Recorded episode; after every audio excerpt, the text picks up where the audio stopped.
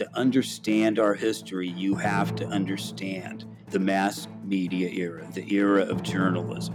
And Spanish language television, I'm saying, is, is um, essential to that. It is a core of that. Welcome to Journalism History, a podcast that rips out the pages of your history books to re examine the stories you thought you knew and the ones you were never told. I'm Teri Finneman, and I research media coverage of women in politics. And I'm Nick Hirshon, and I research the history of New York sports media. And I'm Ken Ward, and I research the journalism history of the Great Plains and Rocky Mountains. And together, we are professional media historians guiding you through our own drafts of history. This episode is sponsored by Taylor and Francis, the publisher of our academic journal, Journalism History. Transcripts of the show are available online at journalism-history.org slash podcast. The history of American television often focuses on the big three networks CBS, NBC, and ABC, all of which began regular broadcasting in the 1940s. But the influence of the medium cannot be understood without analyzing two other powerhouses Univision, which started in 1961, and Telemundo, which came a quarter century later in 1986. Univision didn't benefit from the traditional ingredients of national television networks. It had no preceding system of radio stations, no financing or direction from New York, no studios in Hollywood. And yet today it is often the most viewed source of television in the United States, speaking in a single voice to Latinos from various countries of origin. Cubans, Mexicans, and Colombians have fended off homesickness thanks to the staples of Spanish language programming soccer, boxing, news, telenovelas, and variety programs of acrobats, dancers, and game show prizes. On this episode of the Journalism History Podcast, we examine the rise of Univision and Telemundo with Craig Allen, a journalism professor at Arizona State University. Well, Craig, welcome to the podcast to discuss your award winning book. This is a runner up for the AEJMC Association for Education and Journalism and Mass Communication History Division's Book Award. So we appreciate you taking the time to come to talk to us today about Univision, Telemundo, and the rise of Spanish language television in the United States out by University of Florida Press. Great. Nice to be here. So, your book spans the first 50 years of network Spanish language television, starting with the debut of Univision in San Antonio in 1961, through the birth of the second Spanish language network, Telemundo, in 1986, and you go all the way up until 2012. And you make the argument that I'd like to explore here that the history of Spanish language television changes the concept of how US television developed. I know you mentioned how it doesn't follow the traditional model that we associate with a successful television network. So, can you explain what that means? It clearly did not follow the model of what most people think of was American television, um, in that it brought into the United States a heavy international influence. A key element in the history of Spanish language television was a media institution in Mexico, Televisa, which actually um, was larger than any of the uh, existing American television institutions we think of CBS, ABC, NBC and um, as a result of that, was very much positioned to start a television network in the United States. Um, part of my my argument is um, is that um, south of the uh, American border, everything uh, is blank, and no one has imagined that there is television power in um, a country like like Mexico. In fact, because of um, traditions, because of laws, because of politics in Mexico, um, this media behemoth, Televisa, did emerge, and with that, again, brought internationalization from of television from a very very early stage.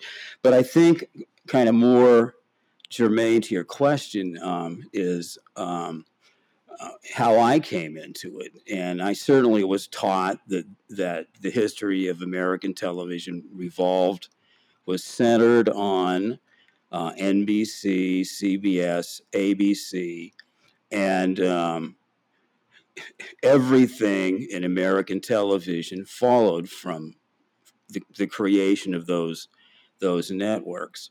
But once you open your thinking and understand that it's not Fortress America, that there actually were television institutions um, that rivaled those networks, and the fact that the United States had a free media system that enabled um, an enterprise like Televisa uh, to come into the United States and form a network, you soon re- realize there were not th- three, but, but actually four original networks.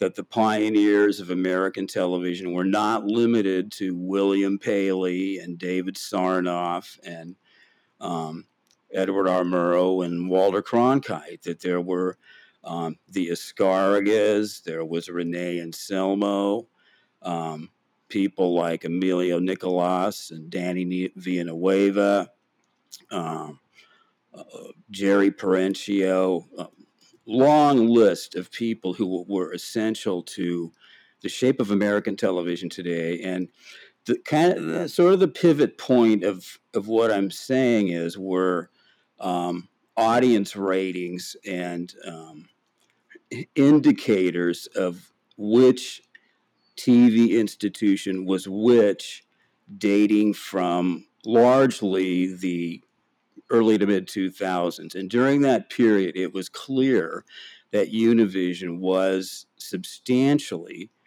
um, the most single most popular television provider in the United States, with Telemundo not far behind. And um, in television, I've been around television my entire life.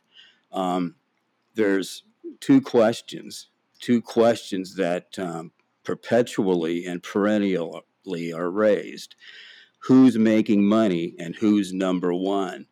And I was always taught to be attentive to the answers to those questions. Well, Univision was number one, and it led me to believe that, wow, I mean, our number one television institution is a blank that that we don't know how it formed, we don't know anything about it.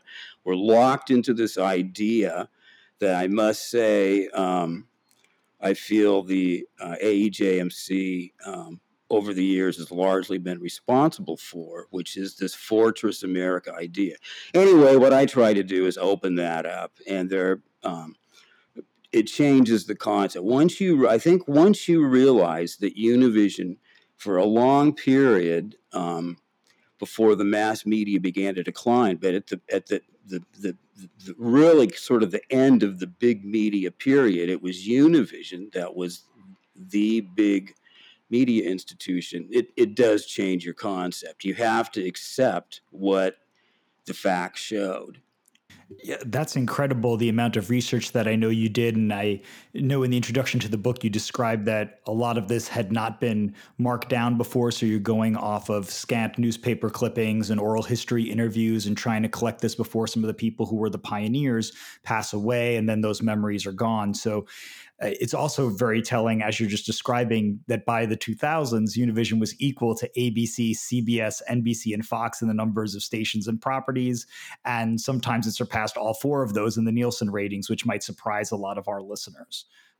Yeah, and and again, I think the, the, the bottom line importance of television in history is is it designates um, the single most used of all of the mass media. No, no newspaper, no magazine, really no radio entity ever surpassed the largest television provider in attracting the largest number of people. So to me, that's always been why television is important. My whole training in television was audience. Um, that television is there to appeal to an audience and to attract an audience. And um, so, uh, so television is important in that regard.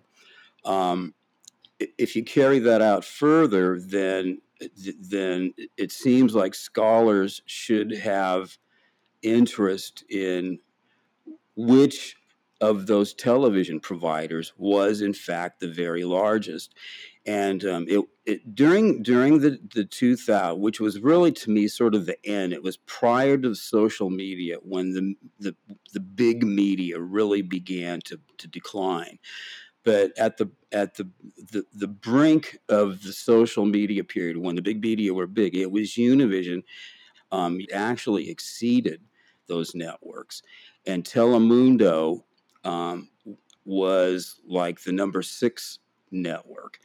And um, again, if you read the, the, the history of American television, those two institutions are erased. So it's not difficult to conclude that if we don't know the two biggest of the biggest media um, entities, that you know, we've got a big hole in our understanding. I want to go through some of the reasons that Univision and Telemundo became so popular. Some of it is programming that we're going to get into in a second, but it's also technology. And I grew up in New York City in the 1990s, and I remember having a sort of a clunky television set. I didn't get cable television, and it had dials only for about a dozen stations on channels 2 to 13, which had the major networks. In New York, it was CBS 2, NBC 4, Fox 5, ABC 7, and so on. And I didn't know it then, but in reading your book, of course, it jogged my memory. You described that these were known as very high frequency stations, VHF. And I recall there being another acronym on the dial that I didn't know what it stood for, read UHF, which stood for ultra high frequency. And you describe how because UHF channels initially could not be received on all TVs, a lot of the English language broadcasters avoided them, but then Spanish language broadcasters seized on these channels, 14 through 83.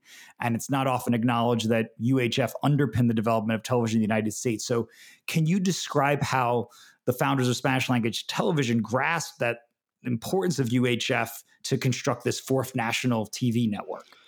Right. And um, of course, the distinction that you just detailed does no longer exist. In the digital age, that no longer ex- exists. But sort of as a as a uh, interesting aside, you would not believe the difficulties I had with the editors and the peer reviewers in trying to explain the difference between VHF and UHF. But it essentially was this. Um, as you noted, uh, the original system of television uh, provided for those 12, um, 12 VHF channels, which were the, the strongest channels and the ones that all television receivers were built to receive. Okay, a little bit after that, once it was realized how big television was going to be. They had to create more channels. So they they established a different band called UHF that had about 70 channels. They they initially were weaker, um, but not that weak, and um, and had a big problem because the early TVs were not equipped to receive those first television tel- uh, first UHF channels. The reason why um, uh, Spanish language television is significant from a technological point of view, and it has a, a lot to do with the huge amount of money that came into the United States from Televisa to do this. But um, it, it was recognized at an early stage that if you acquired enough UHF channels, you could create a fourth network in competition with ABC, CBS, and um, NBC. Um, that there were abundant channels available. The, the, the thinking on the history of American television, there were only three networks because there were only enough channels for three networks networks. But in fact, that's a fallacy. UHF had created abundant channels, and a fourth network was possible. And in fact, indeed, was attempted. There was an early fourth network called the Dumont Network that um, was uh, initially structured to be built on UHF. It, it had some VHF stations in cities like New York, the big cities, but out in the hinterlands, um, it, it was a UHF sort of proposition. And um, that network failed. Well, anyway, the Azcárragas from Mexico came in and immediately noted, noted that that they could they could build a network in the United States on this other band called UHF. And that's exactly what they did. Uh, the history of American television relates that UHF was a failure. This was a initially a big mistake. All UHF stations failed. It was a disaster down the down the drain. But in fact, that's totally untrue. And Spanish language television shows what a success that idea of UHF was because it, it enabled uh, Spanish language television to effectively go into every city. So, in addition to this technological advantage that they seized on, uh, there's a lot of programming successes. So, I like to kind of go through the categories of programming that Spanish language television capitalized on. The first, for me as a sports fan, I was looking through some of the sports offerings. And of course, we associate maybe Spanish language television most with soccer. And I know you mentioned Pele in your book and how they invested heavily in providing coverage of the World Cup. So, what was the role of sports, not just soccer, maybe other sports, in developing an audience for Spanish language television? Uh, with regard to sports, so- soccer, football was was clearly a signature of Spanish language television. The other sport that was uh, very popular, and I think Spanish language television contributed to popularizing it among Latinos in the United States, was boxing. But clearly, the history of Spanish language television is intertwined with the um, broadcasting the spread of soccer in the United States. The, I keep mentioning this name, Azcárraga. This was a Mexican broadcast dynasty. They were the founders and owners of Televisa. Um, Televisa was able to grow into really what, what at the time, what at one time was the largest television enterprise in the world largely because the Mexican government permitted them to have a monopoly.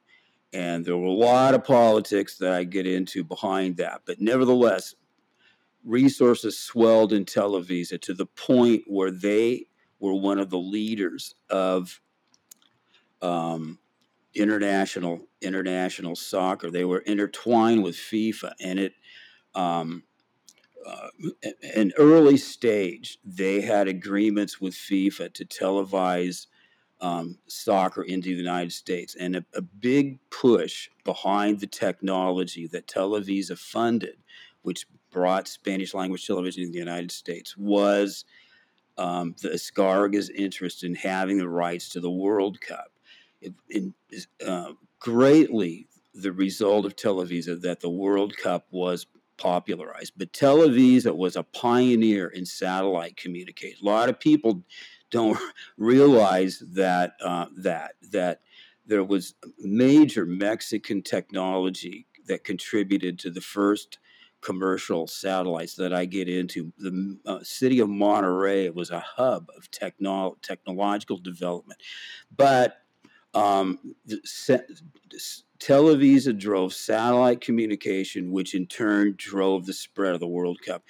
And um, to, to, illustrate that, it was the Azcárragas Televisa that built Azteca Stadium in Mexico City, which was the largest stadium that was designed as a soccer stadium that was built by the television interest in Mexico, which was the site of the 1968 uh, um, tragic Olympic Games. But um, but but clearly, uh, Televisa, which was the founder of Univision, um, was immersed in that. They were a driver of international sports and soccer. Not to deny other popular sports such as, as baseball and basketball, but soccer was head and shoulders above all of the others. Then, if we look at entertainment on Spanish language television, I'd like to get into one of the most famous programs there, Sabado Gigante. Uh, and the host of the show, Mario Kreutzberger, was a former tailor whose family had moved to Chile to escape Nazi death camps during World War II. And he adopted the stage name Don Francisco to start Sabado Gigante in 1962 in Chile. And then in 1986, the pro- program moved to Miami. So, what can you tell us about Sabado Gigante and its role in developing Spanish language TV? Well, I could do a whole podcast on that. I remember um, I had first moved to, to Phoenix uh, and to taking my job at ASU in about 1991, reading in the Arizona Republic a big feature article on how um, Sabado Gigante had been just named the the most longest running and most popular television um, program in the world, and um, and I on Saturday nights I would tune here in Phoenix. It's kind of before the cable. I would tune to channel thirty three here um, to watch Univision and see that that program. And then later there was another article just straying in the Arizona Republic about the host to Mario Kreutzberger, known to gazillions as Don Francisco. But um, I said, wow, you know, I would really like to meet that guy. This, he just seems so warm and so gracious and so humbling. I'll bet he has got one heck of a story to tell. Well, doing, as a result of doing the work, the book, I had that opportunity. It was one of the biggest moments of the whole research process going to Miami and walking into his office, humble little office in the Univision complex in Miami.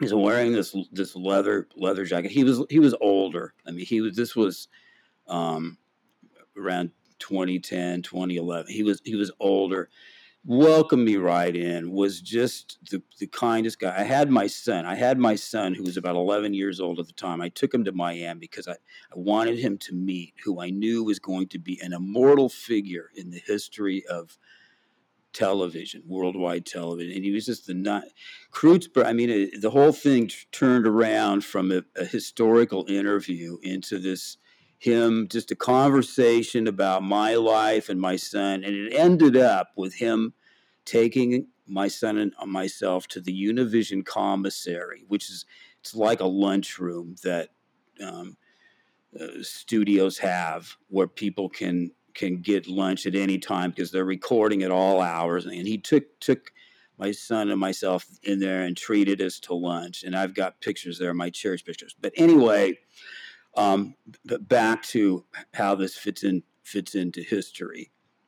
Uh, that show uh, was on the air for I, th- I, think a total of 52 years. It started in Chile, which was Kreutzberger's home, and um, then in 1987 through um, some very interesting events that I get into. A, a, big conflict in the history, the internal history of Spanish language television.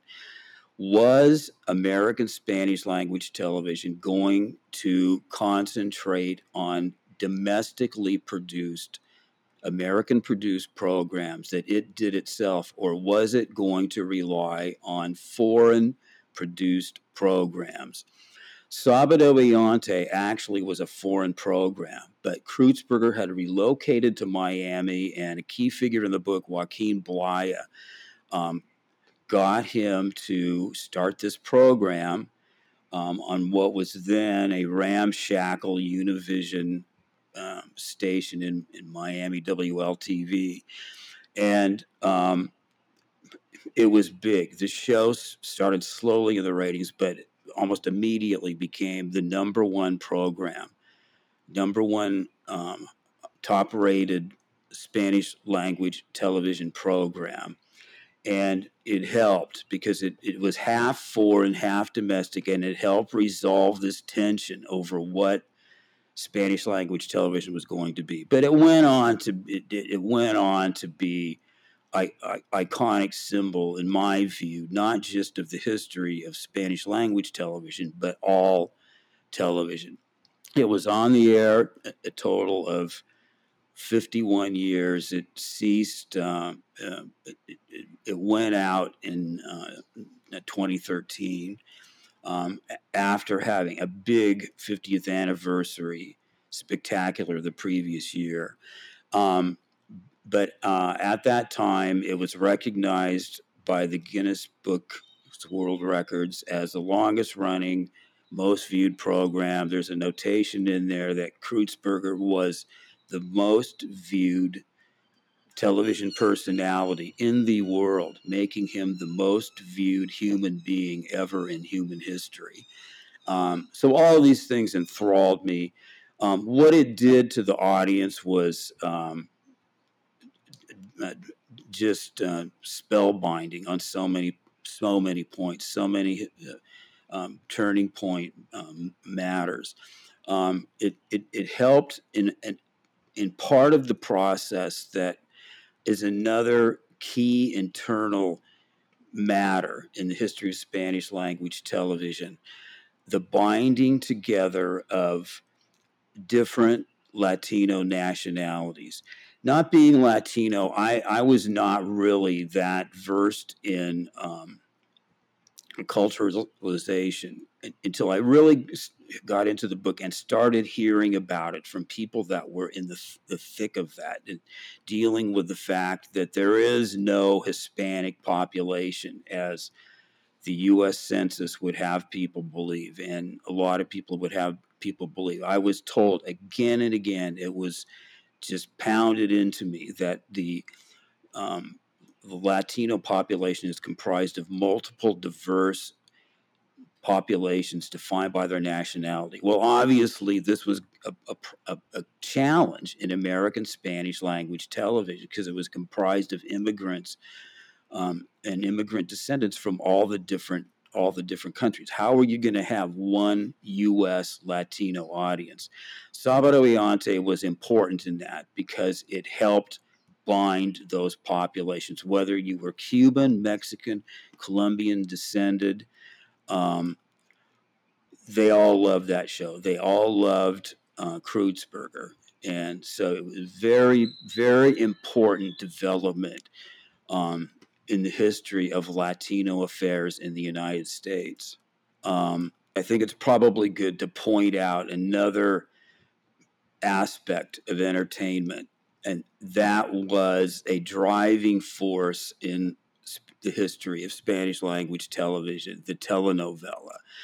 Um, of, of all the different things that came into play in the history of Spanish language television, I would have to say the the rise and the dealings, the the um, all the affairs relating to the program genre, telenovela, was probably the most significant thing. This was a program that the Azcárragas in Televisa in Mexico City invented in 1952. And it was immediately popular among Latinos. And by that, I mean Latinos in every Spanish speaking country. The Azcárragas designed this program to appeal to a, a, a non distinguished Spanish language population. They were they were produced in, in Mexico, but they were they did not identify Mexico. They used a universal form of Spanish. The whole idea was universal themes and um, just common things that would enable these novellas to be sold in every Spanish language country and eventually in non Spanish language countries. This program was a key to the fall of communism. These programs were so popular in Eastern Europe, it helped it contributed to the to the fall of communism. I, I, I consulted in Eastern Europe and Russia, and, I, and people would, recall how the blast effect of these novellas from Mexico and some other countries, but especially were important. But anyway, not to delve too deeply into the novella, but this was the source of the intrigue of all of the, or the source of the this pot stirring and all of the intrigue that that that the book entails. There was popularity, there was stardom, there was um, influence, and big, big, big money um, entailed in these telenovelas. Some of the highest rated programs in American television history uh, were, were telenovelas. The telenovelas would enable Univision to become number one, and Televisa had a lock on those broadcasts. Uh, another aspect as we go from sports entertainment and then to news, Univision had been spending at one point $20 million to produce its own news. But you write how in 1989, Telemundo began airing a Spanish language newscast that was fed by CNN, and that low cost news had helped them avert bankruptcy. This eventually led to the hiring of the news anchors Jorge Ramos and Maria Elena Salinas. So, what was the role of news programming in the history of Univision? I think it also gets a little bit into what you were talking about before, whether that's going to be produced domestically or internationally. How does that all play into the history of these Spanish language uh, networks? This was another interesting element of of the um, Mexican money and television technology and expertise moving into the United States. Because although the Mexican um, interests, the Azcárragas, were um, were directed toward entertainment programming, they did have an interest in news, and um, they um, were, were in a situation uh, in which news was in sideways with forces in the United States. Televisa had this blowtorch newscast called 24 Hours, um, hosted by what for a long time was the most familiar figure in Mexico, Jacobo Zabludovsky. And um, that was among all the telenovelas was broadcast from Mexico. That broadcast offended many many people because um, Zabludovsky, as was Televisa, was a puppet of the Mexican government, which was not always aligned with the U.S. government. Among other things, the Mexican government at that period was a friend of Fidel Castro. In Miami, um, that is a hotbed of of ant, ant was a hotbed of anti-Castro resistance. So you can imagine um, the effect in Miami when when when all the pro, the pro Cuba news slanted news reporting from Zabludovsky was shown on the news every night in Miami on Univision. But that's just that's just one part of it. Um, back to your question about um, what was happening to to, to Telemundo uh, with their news. What you're alluding to was an, was an attempt to uh, by Telemundo to counter Univision. Telemundo Univision began in 1961, and Telemundo began exactly 25 years later in 1986. Its first, they both uh, the Telemundo and what became the modern news Univision. Um, both premiered on New Year's Day, 1987. So there's somewhat easy marking points. But anyway, Telemundo began in 1987 to counter Univision. One of the things they tried to do was form a news division. And um, so they had a lot of momentum in 1987 in doing that. Eventually, it became very expensive for them for Telemundo to the point that it contributed to um, economic chaos and calamity at Telemundo through the 1990s that I that I get into. It was a very very weak, um, very weak network in news. But at, at the same time, in that period in the late 1980s that that you're uh, talking about with your question, um, a very interesting thing was going on at Univision. And maybe you'd like me to get into that because it's another landmark in Spanish language television. Okay, in 19, 1986, um, the what today is known as Univision was known as the Spanish language, or the, excuse me, the Spanish International Network. That was the um, forerunner of, of Univision, and it was going through a, um, a difficult period with the FCC. In fact, a landmark. The FCC, um, because of the Azcárragas foreign ownership, put it out of business. It was in violation of FCC rules requiring American ownership.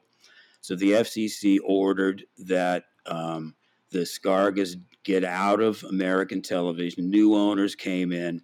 Well, as a result of that, um, at, at the end of the SIN tenure in 1986, as SIN was going out, Televisa attempted to take over the SIN news operation because although it had to end um, licensed broadcasting, it still could broadcast news. There's no licensing on news.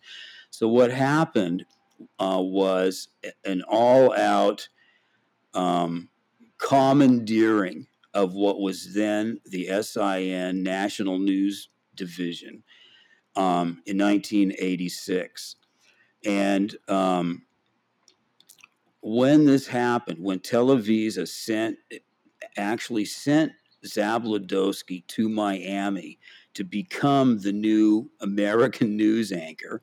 He was going to anchor the American news as well as the Mexican news on a channel called ECO, but he was going to be in Miami. Um, and again, I, I, alluded to the resistance to that, to, to that dimension, to Zabludovsky in Miami, because there was this conflict over who liked and disliked Castro. Anyway, huge protest, one of the biggest protests ever launched over something going on in American television. Miami was incensed by this, the television moving in there, the the the the anger spread all over the country to all of the Univision markets. Finally, um, the people in the Univision newsroom, what was then the SIN newsroom, led by um, a, a, a, figure who I got to know very well and came to love, Gustavo Godoy, um, who who was the news director, who actually was the pioneer of Spanish language network news. But um, he was fired. He confronted Televisa. He was fired that triggered the biggest news mutiny in the history of American journalism, totally erased in journalism history. This was a major development in September, October 1986, this mutiny of, um, of Univision news personnel. An important part of that mutiny was that, that brings it to the modern day. Jorge Ramos was one of the people involved. He um, was had just joined the SIN news operation and chose to remain. I mean, he was a young kid. I I talked to Jorge, really a nice guy. Went over this in detail. It's a vivid memory to him, probably more vivid than his confrontation with Donald Trump. But nevertheless, um, in in, in his admitted naivete, decided to not join the mutineers and stay at Univision. The result of that was him getting the anchor seat as the Univision main newscaster, which he today continues to hold. What is it, almost 40 years later? But um, that happened. And the result of that was Televisa pulled out of Miami in a hurry. There was no, they lost all of these journalists that had been they that had formed under Godoy at SIN. And to lead into to, to circle back around to your question about what happened to Telemundo, Telemundo began something like three months later. Again, I noted that its debut was in New Year's Day, 1987. That was about two months, three months after this mutiny in Miami, this news mutiny.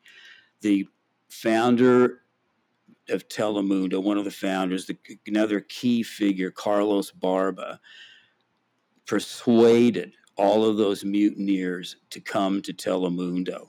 Telemundo got a quick start because all of the people formerly known as what was known as the Univision News Dream Team suddenly appeared on Telemundo. And this was a big, big thorn for for Televisa and Univision because television got huge ratings by having these um, Univision mutineers back on the air. Jose Diaz Balart, who today is a well known NBC anchor, um, um, and he does both English and Spanish language television, an esteemed steam figure, really respected Jose. He's he's still active. He was one of the mutineers. He was one of the people that originally went from Univision to Telemundo in this conflagration over news values in Miami, and um, stayed at Telemundo. NBC acquired Tel- Telemundo later, and and uh, Diaz Balart became big on NBC News because of that. But lots of implications, and um, just hearing, just listening to the people who were involved in this recite just the fear and the uncertainty. And they're concerned about the caving in of American news value. I mean, we're doing news in the United States. Are we going to stick up for freedom freedom to broadcast, or are we going to have to comply with this Mexican propagandist Zabludovsky, who's going to come in here and through the miracle of technology broadcast Mexican propaganda on U.S. airwaves? Big to me, a big turning point event that helped define news values. You know, I would say bigger than any of the single events, including the McCarthy matter that is uh, associated with Edward R. Murrow. I mean, th- this was really, in terms of the number of people and the clear cut issues involved, was more definitive. And a shame that it has kind of gone, I guess, unnoticed in journalism history until your book. Yeah, um, I, I would say so, yes. You mentioned before this concept in your book about Spanish language having the power to influence and shape the lives of its viewers and how the United States had never had this cohesive quote unquote Hispanic population. Latinos were identifying with different countries of origin. And now, through these networks, tens of millions of US Latinos re identified as different individuals. I'd like to kind of take that point and look forward. So now that you've charted the history of Univision Telemundo, but you were also referring a little bit to the social media age before. We know that we are now in an era where a lot of people are cutting the cord, so to speak, relying on streaming services. Obviously, Telemundo and Univision have adapted in some ways to that, but what do you see as the future there? There's now maybe also a lot of immigrants who have acclimated to the United States and maybe they don't view themselves as much as coming from a specific country. They view themselves as Americans and maybe they don't have that attachment to some of this kind of Spanish language programming, or do they? As, so I'd like to kind of get your viewpoint on what is the future of these. Yes, um, sort of as another book note here. Um, I was content to having this be a history ending in 2012, effectively the 50th anniversary of Univision. But um, th- there was, I would say, energetic interest by peer reviewers um, you know, I've, I've done, been involved in peer review my entire life, but I, have never had a peer review experience quite like this, where I had um, all Latino peer reviewers who were very much involved in the, the subject. And um, you know, bless their hearts, I I had voluminous re- reviews, things, matters I had to, to take care of. And all along, it was admitted that I, I was non Latino, and these folks were the true authorities. And so we had a good w- working relationship. But, but these peer reviewers and the editors as well were re- really into making sure things were done. So um, I was content to have this book end in 2012. They wanted to a look at the future. They wanted it carried out beyond that into where we are where we are today. So I spent considerable time on doing a new conclusion that incorporated all their all their thoughts. My bottom line impression from that process of having to revise the conclusion to look toward the future was was basically two things that happily the peer reviewers eventually agreed on it after a lot of a lot of discussion. Uh, number one was starting around the time I ended the book, the mass media themselves were also ending.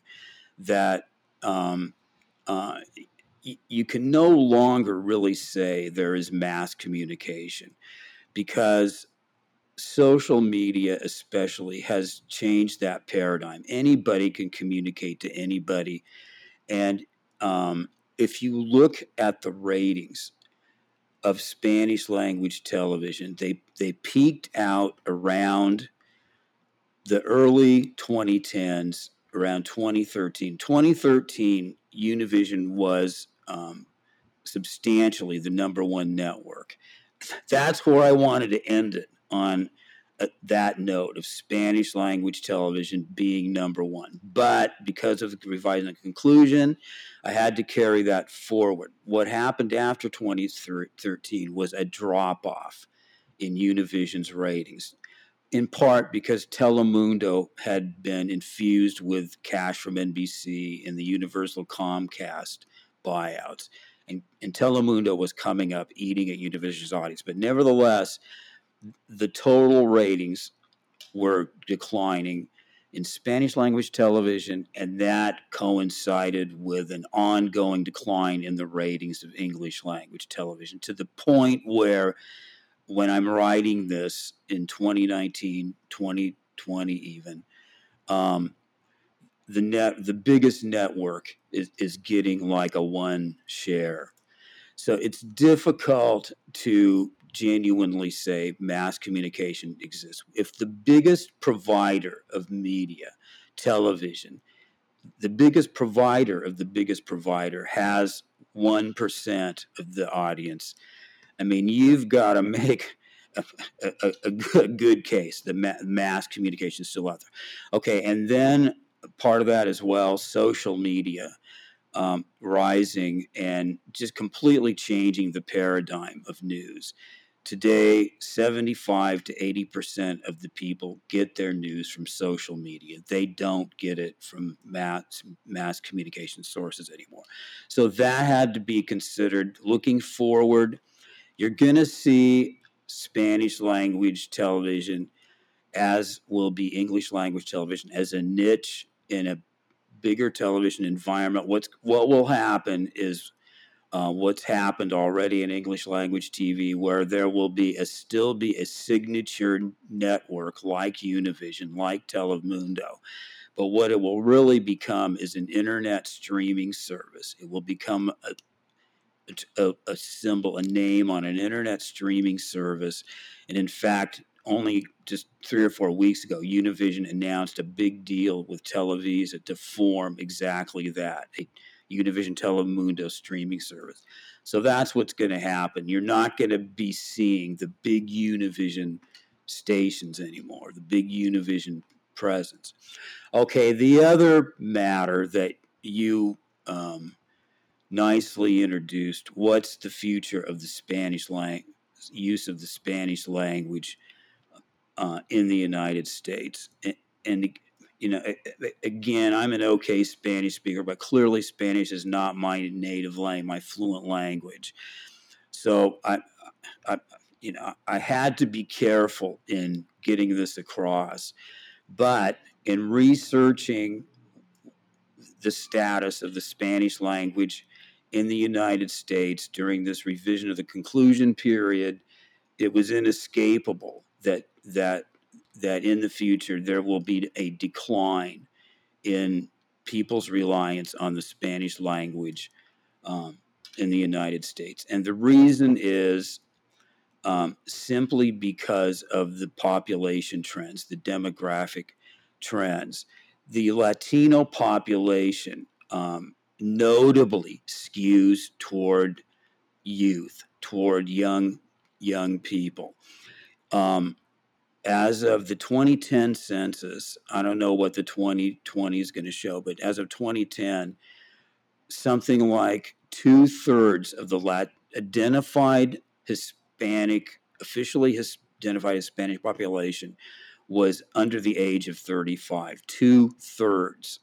Okay, those those young people are coming up in the United States. They're living in the United States, coming up through the American school system. They're making American friends, and they're relying on English. And um, it, it's, from what I have been told, going to be difficult to preserve fluent Spanish language people when you've got this influx of young people born and raised in the United States who are learning learning English.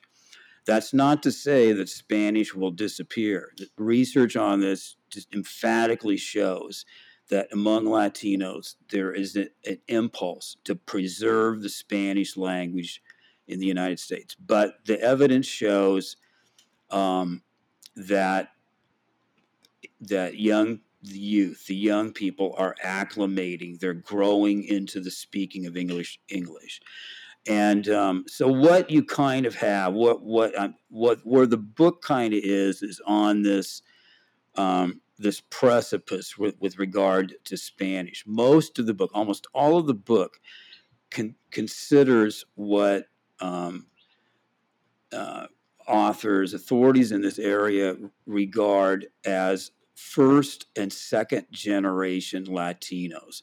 Those were the, the folks that came to the United States uh, immediately after World War II, and then another influx in, in the 1970s and 80s period. First generation, second generation. The history of Spanish language television is is about those those people. Where the book ends is with this influx of young people, the so called third generation, that the first and second generations have now bred y- young people who are growing up in the United States. They're, they do not recall a mother country. They're born bred, bred, raised in the United States. The question being, are they going to continue to cherish Spanish the way their parents and grandparents did? And the answer appears to be no, to the point where um, I'm getting input from the networks, Univision and Telemundo, that the thing that, as of the ending of the book, they most feared was the decline of the Spanish language.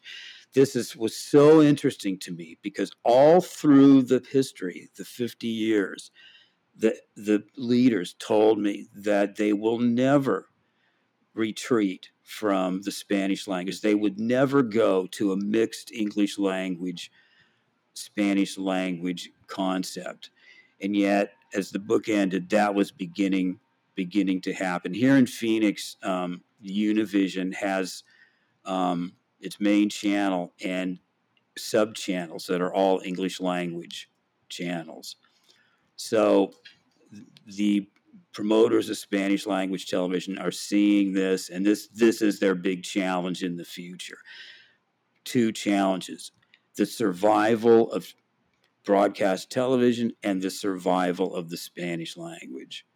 And I guess we'll see how that continues to play out. Um, you know, it's an unanswered question that will take time, right? It's yeah. historians look and they say usually we need at least 20 years or a generation to kind of judge how this is going to play out. Um, well, as we wrap up here, we've spent a lot of time talking about the kind of role that your book plays in filling a gap in journalism history that we've often focused a lot on broadcast journalism in a traditional sense of the major networks and the Paleys and the Murrows and those sorts of folks. I know we've done episodes on Hearst and Pulitzer and those names, but we always end the podcast with one question that I'd like to pose to you now. Why do you think journalism history matters? It matters because it is a glimpse at a very important building block of America and the world in the latter 20th century. This was a key period, the, the, the post World War II period, um, a key turning point period in human affairs when um, landmark change in human affairs um, from social movements to the atomic bomb to the landing of people on the moon changed human affairs. The history of journalism is important because it was a building block of that period. It is it, it now to me is history. It is journalism is now in the rearview mirror. But that doesn't diminish its importance historically and in fact arguably makes it more important because to understand this iridescent post World War II period, you have to understand the media. You have to understand that this was also the era of mass communication. That we may not be in that era anymore, but it did once exist. And to understand our history, you have to understand the mass media era, the era of journalism. And Spanish language television, I'm saying, is is um, essential to that. It is a core of that it's sort of stunning to hear the point made that we may be past the era of mass communication, although you make it very convincingly. And it's maybe nothing new to our psyche because we've heard a lot about cord cutting and fragmentation of media. However, it's still just to hear you as a mass communication scholar say it, um, it seems like just a wow moment that we're going to look back and say, this is charting the decline of that shared human experience that certainly television was such a, a, big part of, right? Of everybody watching the last episode of MASH together or Seinfeld or a, remembering a Walter Cronkite newscast and being able to go to the water cooler the next day at work. Everybody had seen the same thing and could relate to it. And you're talking about how with Univision Telemundo, it had that kind of effect on all these diverse Hispanic communities in the United States to think that that could actually be something of the past um, is just sort of a, a stunning remark. Well, I would yeah, d- d- just to quickly play off this, and I know we've probably gone over our time, but uh, I have always sort of seen AEJMC as a group of of scholars, esteemed, accomplished, um, well-meaning people that tend to march in step the, scholarly process demands that, of course, but um, um, and I've been going to AEJMC convention since 1987, and I've always had this Im- impression that it is a lot of people thinking the same way. I kind of in the am the counter to that. I, I I've never really totally of all the loving embrace between me and AEJMC. I've, I've never really felt on the same wavelength of AEJMC. But to hear you say that it's hard to Im- imagine what I just said, um, I would wager that every single person in AEJMC knows what I am saying. They just don't want to admit it. And, you know, so that's that's my little little uh, political thing, but but nevertheless, it is true, um, and um, I'm glad that you have recognized that I have have said that because it is the it is the, the case of what exists today. And I think it's just the nature of a lot of the research that we do. For those listeners who don't know much about AEJMC, again, the Association for Education in Journalism and Mass Communication that holds an annual conference with all these different divisions, including the history division. So, of course, a lot of the journalism scholars are focused on the past when journalism was at its height. And so you're thinking about the glory days of newspapers and radio and television. A lot of the scholars are former reporters who still want to believe believe in that nostalgia and that journalism can have that sort of widespread impact. Um, and that's just the way that we were trained in our graduate programs and what we try to then teach our students because we don't want to believe that this is failing and that, you know, these majors that we're teaching students in are no longer maybe as relevant as they once were. Uh, but uh, it's, yeah, it, it's definitely an important concept that you're bringing to the table. Um, and I just, yeah, I found that uh, just very provocative. Um, so, once again, the book is Univision, Telemundo, and the Rise of Spanish Language Television in the United States, a runner up for the AEJMC History Division Book Award. The author is Craig Allen. Craig, thank you again so much for joining us today on the Journalism History Podcast. And thank you, Nick. I had a good time. Thanks again. Thanks for tuning in. And additional thanks to our sponsor, Taylor and Francis. Be sure to subscribe to our podcast. You can also follow us on Twitter at JHistoryJournal. Until next time, I'm your host, Nick Hirshon, signing off with the words of Edward R. Murrow. Good night and good luck.